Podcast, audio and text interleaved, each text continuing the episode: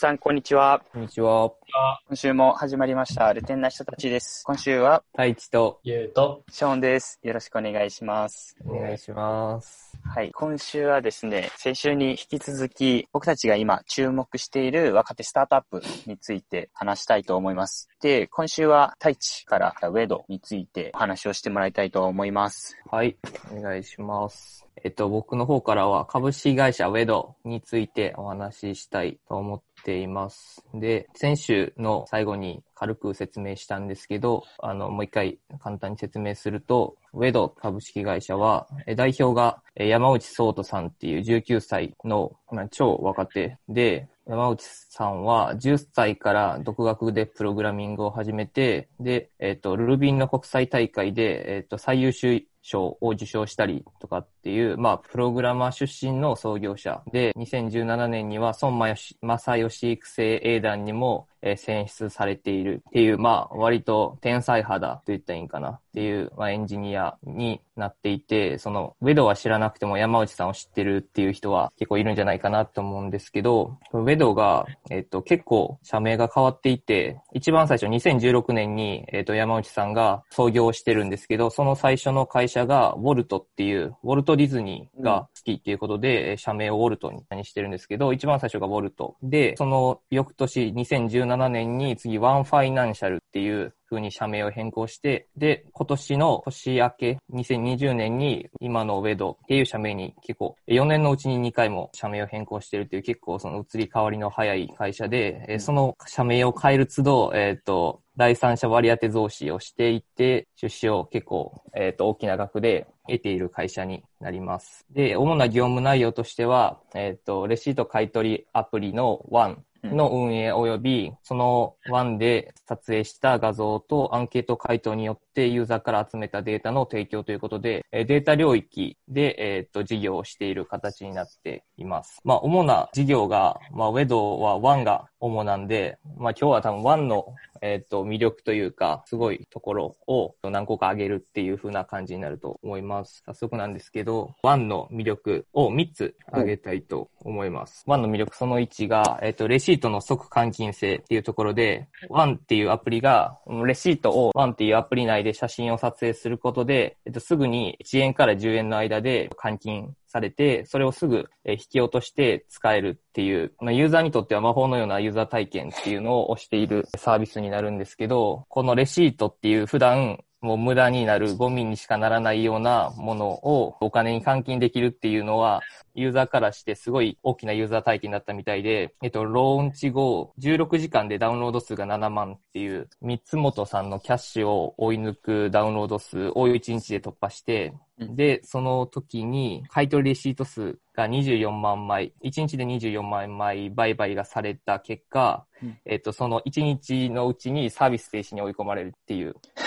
すごいえー勢いで伸びたサービスで、うん。で、この時に、ワンのアプリ内で認証として、あの、SMS で電話番号を登録したら、電話番号にメッセージが送られて、それでログインできるっていう、えー方式を取っていたんですけど、それが結構1つあたり結構な額が使われるっていうことで、で、社員全員分のクレカを登録して対応していたみたいなんですけど、その当日のその SMS 認証の分の額と、レシートの買取金額を合わせて初日だけで、えー1000枚を溶かしてしまったっていう、1000万えー。サービ1000万円ですね。を溶かしたっていうサービスになってて、ただそれによってユーザー数が圧倒的に伸びたということで、そこからの先週のポルと同じなんですけど、2B に最終的には向けて、まあ、2B からお金を集めるっていうサービスになっているんで、うんえっ、と、圧倒的にそこでユーザーを、まあ、1000万使ってでもユーザーを伸ばしたことで、その後の 2B の営業がしやすくなったんではないかっていうところで、まあ、そのユーザーが今まで得られなかったユーザー体験を、えっ、と、その最初のキャッシュを使って与えることで、それだけのユーザー数を獲得っていうところが、サービスとしては今も続いている要因になるんではないかなっていうところで、ワンの魅力その1が、えっ、と、まあレシ、レシートの即換金性によるユーザー体験っていうところで、そのワンの魅力その2、えっ、と、偏方性を用いた広告モデル。これは、あの、現状のワンのアプリには実装されていない広告モデルなんですけど、メディア記事で山内さんが言及していたんで、今後実装される可能性が大きいかなって思って挙げさせてもらったところなんですが、まあ、偏方性の法則で、まあ、与えられると返したくなるっていう法則を使うことで、広告のコンバージョン率を上げるっていうような広告モデルをおっしゃっていて、っていうのが、まあ、従来の広告やと、うざさが目立つことでコンバージョン率がそんなに上がらない。例えば、ツイッターとかで出てくるテキストのメッセージだったりとか、YouTube の間に出てくる動画であったりとかっていうところは、なぜそれがその自分のところに広告として表示されるのかわからないことであったりとか、えっ、ー、と、タップすることに対して自分にへのインセンティブが何もないっていうところで、コンバージョン率がそんなに高くないっていうのが問題として挙げられていて、そこに対して仮説として、登録してお金をもらった後だと、その広告が表示された時に、それに対してタップしてコンバージョン率が上がるんではないかっていう仮説を山内さんがおっしゃっていて、で、これ実際にその中国ではすでに用いられているモデルで、えっ、ー、と、ユーザーに広告と一緒にお金を送るっていう方式が取られていて、て、これが広告をクリックするとユーザー側に金銭が送られるっていうモデルじゃなくて、お金が送られてから広告を表示することでクリックする可能性が上がるっていうところ。で、実際に中国ではこのモデルを採用することで、CTR、クリック率が50%を超えるようなケースが見られたりとかっていう風なことがされているみたい。で、まあ、中国のプロダクトは、山内さん曰く中国のプロダクトっていうのは、まあ、ビジネスモデルがすごく練られていて、えっ、ー、と、インセンティブとかも結構、え、ユーザー的に分かりやすい、すぐに金銭がもらえたりとかっていうサービスが多いみたいで、えー、具体例として挙げられるのが、中国の愛情銀行っていうサービスがあって、これがそのカップルで使うアプリなんですけど、1日 1, 1回電話をカップル同士でして、遠隔でキスをすると、えっと、お金がもらえるっていうアプリになっていて、これはあの、お金が、その、サービス側からユーザーのカップルにお金が入ってくるアプリになってるんですけど、事前に1アクティブユーザーに対してお金がいくら使えるっていうのをしっかり事前に計算しているから、そんだけその明確に何本もらえますよっていうのが具体的に出せていることで、サービス側からして赤字になることはないし、ユーザーもアクティブに活動することで広告に対してのクリック率が上がるっていう。ところで、そのお金を、そのキスをするだけでお金をもらえるっていうサービスが実際に運用、中国では運用されているっていうところがあって、それ結構その中国のモデル、いろいろ面白そうやなっていうところを、えー、おっしゃってたんで、多分時期にその何かをしたらお金がすぐ返ってくるっていうような仕組みもワンに導入されるんじゃないかなっていうのを個人的に思っています。で、最後、その3のワンの魅力なんですけど、ユーザーに明確なインセンティブが働く広告モデル。今そのワンでは、主に普通のレシートは、えっ、ー、と、1円から10円で買い取りされるんですけど、これが今のアプリで実装されているのは、そのえー、商品名具体的に出すんですけど、パパッと味噌パウダーっていう商品のレシートっていうのは100円から300円の間で売買されていて、普通のレシートより高い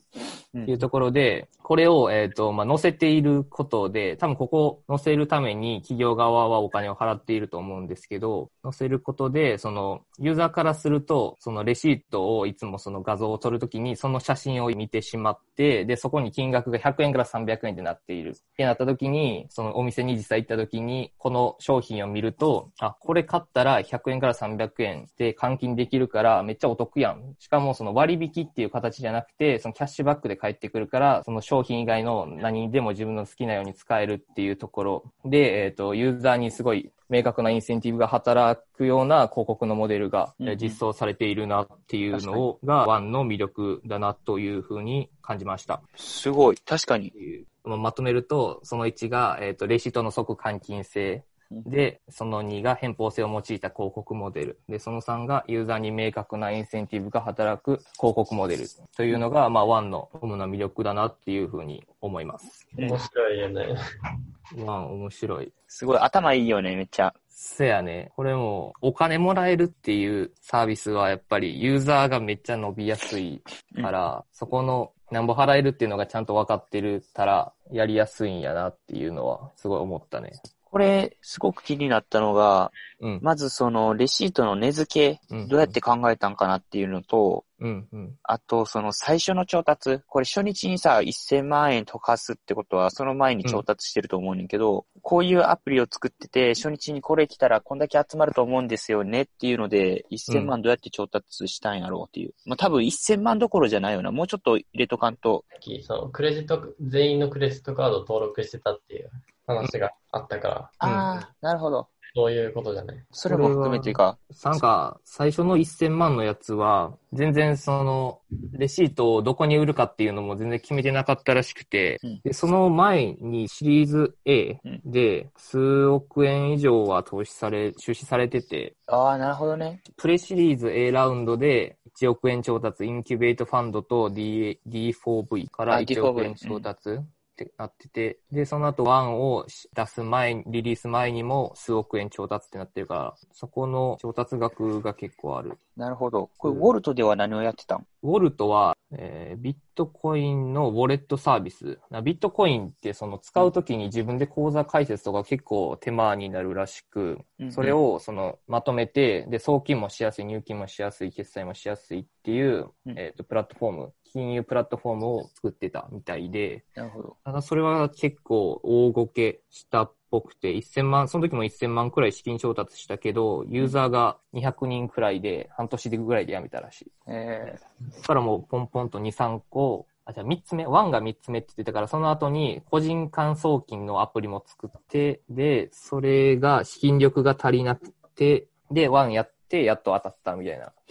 感じっぽいね。すごいな。すフィンテック行って、やばない。なんか前、山内さんが、うん。あの、ホリモンチャンネルに出てたやつを見ててんけど、うん、うんフィンテックがやりたいみたいな話をしてて、うん。だからこそ、その、会計の、うん系の本とかも全部読み漁ったみたいな。ああね。その。圧倒的な勉強量みたいな。そっからその、いきなりそのビットコインのウォレット行って、で、次ペイパルみたいな ことをやってるってことやんだ、それ。そうそうそうそう。そうやねめっちゃ簡単に個人間で送金やから、うんっていうのはリンクを送ったら相手が読み取ってそれですぐ決済できるみたいなやつらしい。そっからのこのワン。先週のゆうくんのポルの話にも似通ってんねんけど、やっぱ周りのおじさんが強いっていうのはあある。やっぱり。その取締役プレジデントっていううん。役職で、えっ、と、沖田さんっていうサイバーキャッシュっていうソフトバンクと米国アメリカ本社のサイバーキャッシュっていううん合弁会社が昔あって、そこでそのインターネット上の決済サービスを主に長年やってて、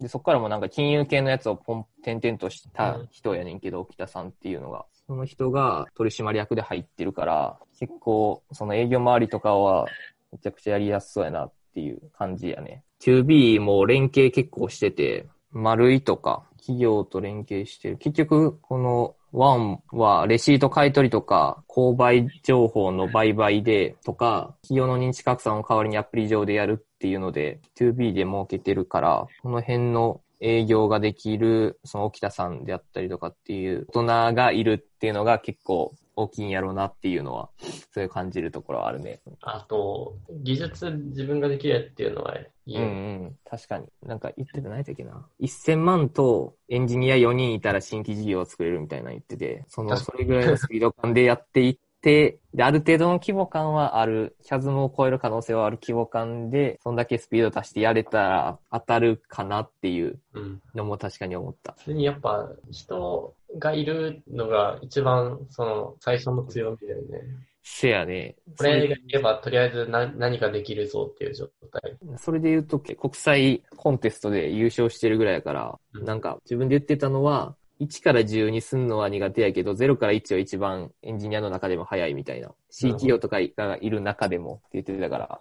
仮説検証はめっちゃしやすいと思う。やっぱ横展開もしやすいみたいで、ワンのシステムを使って、丸いのテナントとして入ってるお店のポスデータ、売上データをみんなその手入力で今までは導入店舗はしてたみたいやねんけど、それを全部その湾内のシステムで情報を読み取れるようにシステム改良して、で、その多分システムもなんぼで売るみたいな感じやから、ここでの売り上げみたいなところも横展開はしやすいんやろなっていうのはある。OCR 技術出願してるんや。これ結構なんかいろんなとこでしてるね、と特許。丸い向けに作ったシステムも特許出願してるし、ウェド自身のワンの購買情報のとこの特許も出願してるし、フィンテックってさ、結構、その道に精通した人とか、金融系のシステム作ってましたみたいな人が結構圧倒的に強いイメージだったけど、これだけすごいエンジニアが頑張って会計とかげ勉強して、ある程度のモデル作れるっていうのは結構すごいっていうか、なんか思い切りが必要だよね。その確かに。普通のさ、お堅い系のさう、んその道にその精通して何でもやってきた人ってこんな1日で1000万とかしそうなことやらないよなと思って。うんうん確かに、そこに行っちゃえるっていうのは結構強みよね。無謀な若者が強いみたいな。しかも、そのデータどこに売るかとかも全然決めてなかった。そう、最初はそう、そうやったみたいで。確かなんかあれ1000万とかして一回サービス止めて、すぐにお金になるやつからにしようって言って多分ガソリンスタンドとか、そういうあの絞ったみたいな。そうそう。なんかあの DMM の自動車売買のアプリと連携してて、こうやったらそのガソリンスタンドを使ってる人にターゲッティングして車持ってるから、そのそこの DMM の広告出しますっていうので DMM と連携してて、最初。うんうん結局その広告に移動したっていう感じではあるっぽいね。最後の3つ目のやつとかすごい面白いなって思った。インセン、明確なインセンティブ？そう、そこにその、このパパッと味噌パウダーを乗せるってい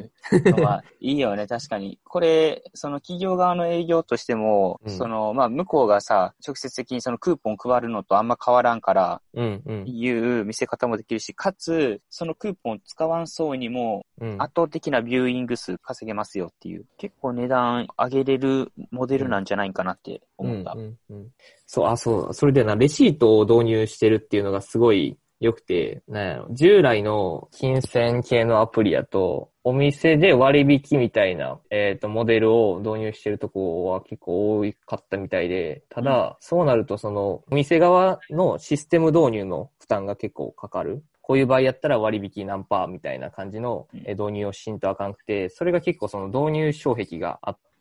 これをそのレシートさえあって、それをアプリで読み取ったらアプリ内でお金がもらえるっていうシステムにしたことで、導入コストがかからなくなる。うん。で、その企業側的には心理的な障害も減るから、そこで導入数が結構増える。かつ、そもそもお店側に営業しに行く必要がなくなるっていう。う。うんん。っていうのはすごい優れてて、これあの、ワン以外にもプレミーっていうサービスをウェドがしてた。まあ、今はやってなくて、前クローズドのベータ版でしてたんやけど、前入ってて、月額制、月額3980円かな。で、えっ、と、映画館とか美術館とか水族館とかが行き放題みたいなサービああ、スがあって。前太一やってたな。そう。それも全く同じで、その、結局その映画館側になんかシステム導入するってなると、まあ、映画館が絞られたり、その導入コストがかかるから、それをその、版権で、映画館の版権を写真で撮るだけでお金が返ってくるっていう方式にすることで、そのシステム的な面で言ってもそうやし、あと、そのさっきも言ったけど、その割引じゃなくて、キャッシュバックっていうのがユーザー的にやっぱりでかくて、で、お金返ってきたらそれ何にでも使えるから、っていうところ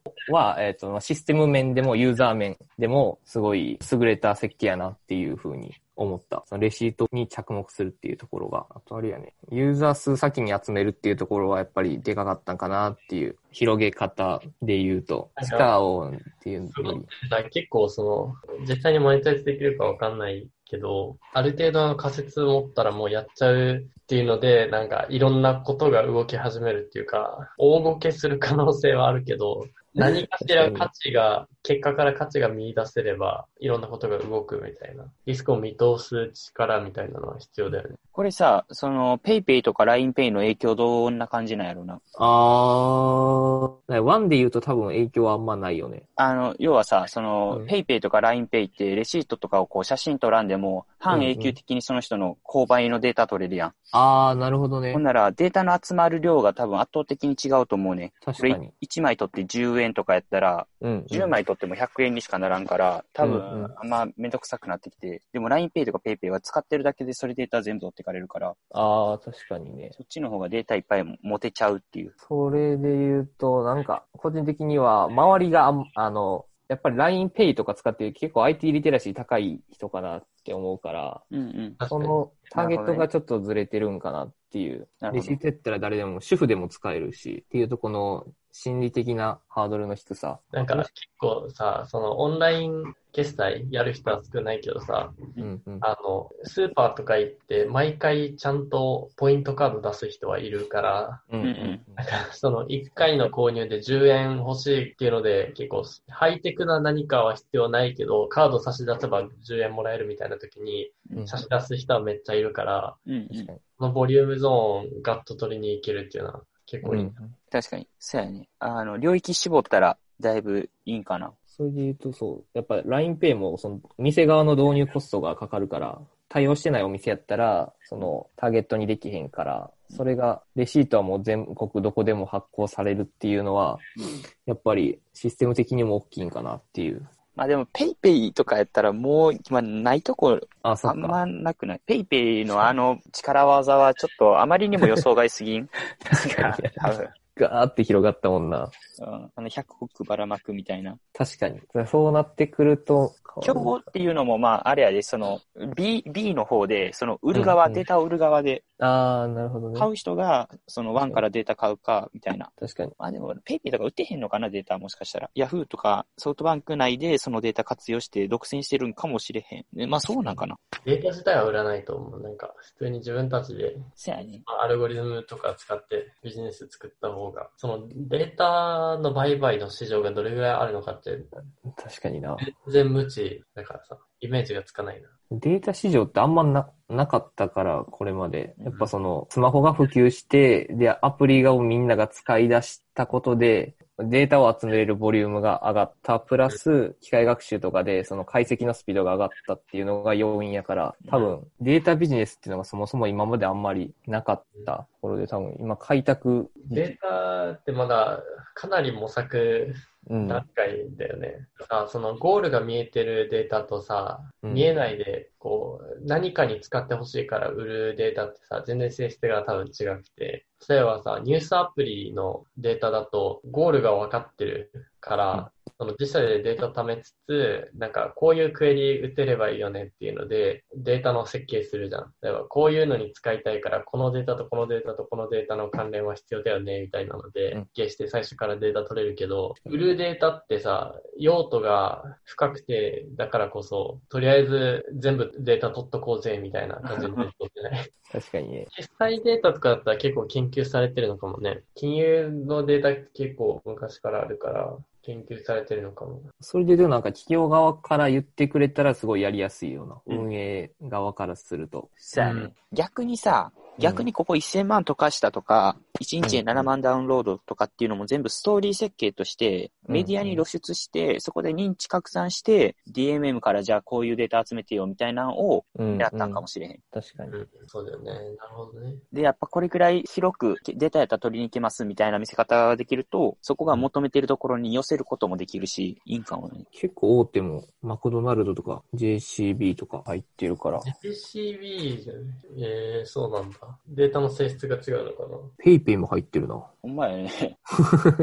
すごいな。仮説検証で先に使ったんかな。これやっぱデータの取り方工夫してるんだろうね。結構考えてそうだな。例えばうん JCB とか PayPay も別に決単に決済データだったらさ、持ってるわけじゃん。確かに。でなのになぜ ONE からデータ買うのかって言われると、特殊なデータの取り方してるんだろうな。これなんか、ここに載ってるのは、そのデータを売買してるのと、プラスであと、ユーザーがレシート取ったタイミングで広告表示っていうのも出てるから、そっちかもしれん。これ PayPay とかじゃあ逆に組まん方が良かったんじゃない？もし広告出すとしたら。この写真撮ってさそんな写真毎回撮らんでも PayPay で、こことで買ったら25%還元されるよみたいな広告もし出されたらさ、確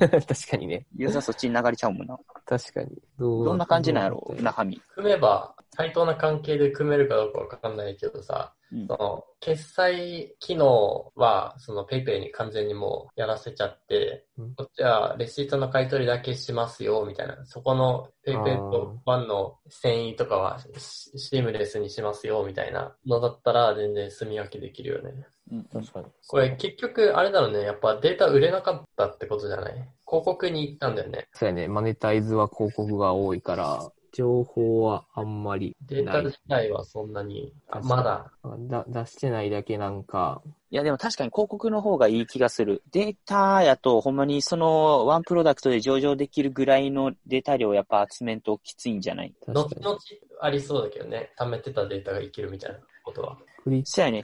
またレシート買い取りに10円出せるって結構すごない？だけど、最近はほとんど1円やねんけど、そう、企業側には10円以上で買ってもらってるから、まあ損はしんよね。そういう売り方をしてんねや。そう、いろいろアンケートとか、それすごいな。面白いな、それ。え、それデータ買う方のやつか？そうそうそうそう、これで買いますよっていう。出てるん？出てる。公開してる 2B でうんこ。れあれじゃない？その、あんま売れないけど、とりあえずお問い合わせ待っとこうみたいな感じじゃない？ああ、なるほどね。確かに、売れてたら出さへんか。え、これ面白いね。先週のポルとうん真逆じゃない？あの、なんていうの、お問い合わせとりあえずしてね、じゃなくて、ああ、確かに。確かに。透明性ある感じだね。その最初さ、10円でレシート、ユーザーから買い取りますっていう方をやって、10円だと、その、そのデータが10円以上で売れなきゃいけない。じゃないと、エコノミクスが成立しないからうん、10円にしてたんだろうと思うんだけど、うんうん。やっぱその広告モデルだと、1個10円で買い取れないから値段下げて、広告の方を試してみようって感じだったのかもね。なんかね、最初あは、のその、1円から10円の幅で、そのレアなレシ情報を持ってるレシートやったら、ちょっと高値みたいなんで、前、な去年とかは、なんか5円とかやったら買われてた時があるから、うーんここは機械学習で、その、スキャンした瞬間に、あの、他の人の情報と照らし合わせて金額決まっててんけど、昨日やってみたら全部1円やったから、最近はあんまり、この辺はやわやられてないんかも。そう。そそれさ、あれじゃない？なんか、結局その、マネタイズポイントをいくつも準備できるっていう、その、いデータ持ってる分に対してっていうのがいいんかもね。まあ、そのデータずっと持ってても仕方ないし、あの、企業に買ってもらって、で、かつ、その、いっぱいアクセスしてくる方には広告も出して、そこでもマネタイズしてみたいな。結構、広告のシステム組むのが大変そうだけどね。強いエンジニアがいるんだろうね。今 CTO がエウレカ出身のエンジニアで、え他もエンジニアに、全員で30人弱かな、おって、で、他の会社やったら、まあ、数千万年収もらえる人を口説き落としてやってもらってますって言ってたから、ーすごい。つよつよはいるっぽいね。まあ大学行きながらやってんねんな、今。今、そう、F、SFC。おもろい。社内、会社の文化も結構おもろいことはあって、な余白戦略顧問っていうのがいて、その、スタートアップってなると、やっぱどうしても、その、120%で働かんと、みたいな、っていうのがあるなっていうのを山内さん言ってて、余白が大事、必要やっていうのを思ったらしくて、で、余白戦略顧問に、その茶道家の人と、元僕リの田中が、うんうんあはい、戦略顧問で入ってるみたいで、うん月一でお茶会を開いて、で、そこで、その、まったりしてるらしい。そう、それ、なんか前、僕、田中の YouTube に上がってて、えー社内こんなんですって。で社内は壁も真っ白、下も真っ白なタイル引かれてて、で、なんか茶室もあるみたいな。なんか緑が真ん中ドーンって入っててみたいなんで、結構面白かったね。普通に楽しそう。なんか、もう軸が楽しいか楽しくないかみたいで、売り上げ何本上げるかとか、より楽しいか楽しくないかでやっているので、なんかそんなに僕はストイックじゃないですっていうのをメディアで見て、普通に面白そうではあるよな。なるほど。これでも調達してるってことは、どっか出口やっぱ準備しやなあかんってことなんやろうな。確かに。MA するんじゃないかなって思えへん。MA か。DMM とか。会社にこだわりはなくて、プロダクトを一生作れたらいいっつってたから、あり得るかもな。一番最初あれらしい。あの、プログラミング、まあ、Ruby で国際大会最優秀賞取った後に、うんエンジニアの仕事ってどんなんやろうなと思って、エンジニアの会議に行ってたら、そこでそのイーストベンチャーズの松松山山大大河さん。ん、が、いたらしくて、声かけてもらって、暇なんだったらうちき、うち来なよっていうか、そのスタートアップが集まってるとビルに連れて行かれて、で、作業場として開発してたら、隣が dely の堀江さんで、うんうん。で、なんか、エンジニアなんだったらうちでやってよって言われて、ファーストキャリア12歳で始めたらしい。えー、 dely。dely、dely で12歳からエンジニアで、そこから2、3社回って、途中でそのさっき言った沖田さん、今の取締役と会っとって、その時はその15歳とかやって一緒に働けへんかったから、その後今やってる、一緒にやってるみたいな感じらしい。すごいな。すごない？別にうんうんすごいなっていう。はい、ありがとうございます。はい。はい。ということで、えっと、今週は、ウェドについて、株式会社ウェドについて、はい、はい話してもらいました。ありがとうございます。じゃあ、今週は以上になります。さあ、よろしくお願いします。ありがとうございました。ありがとうございました。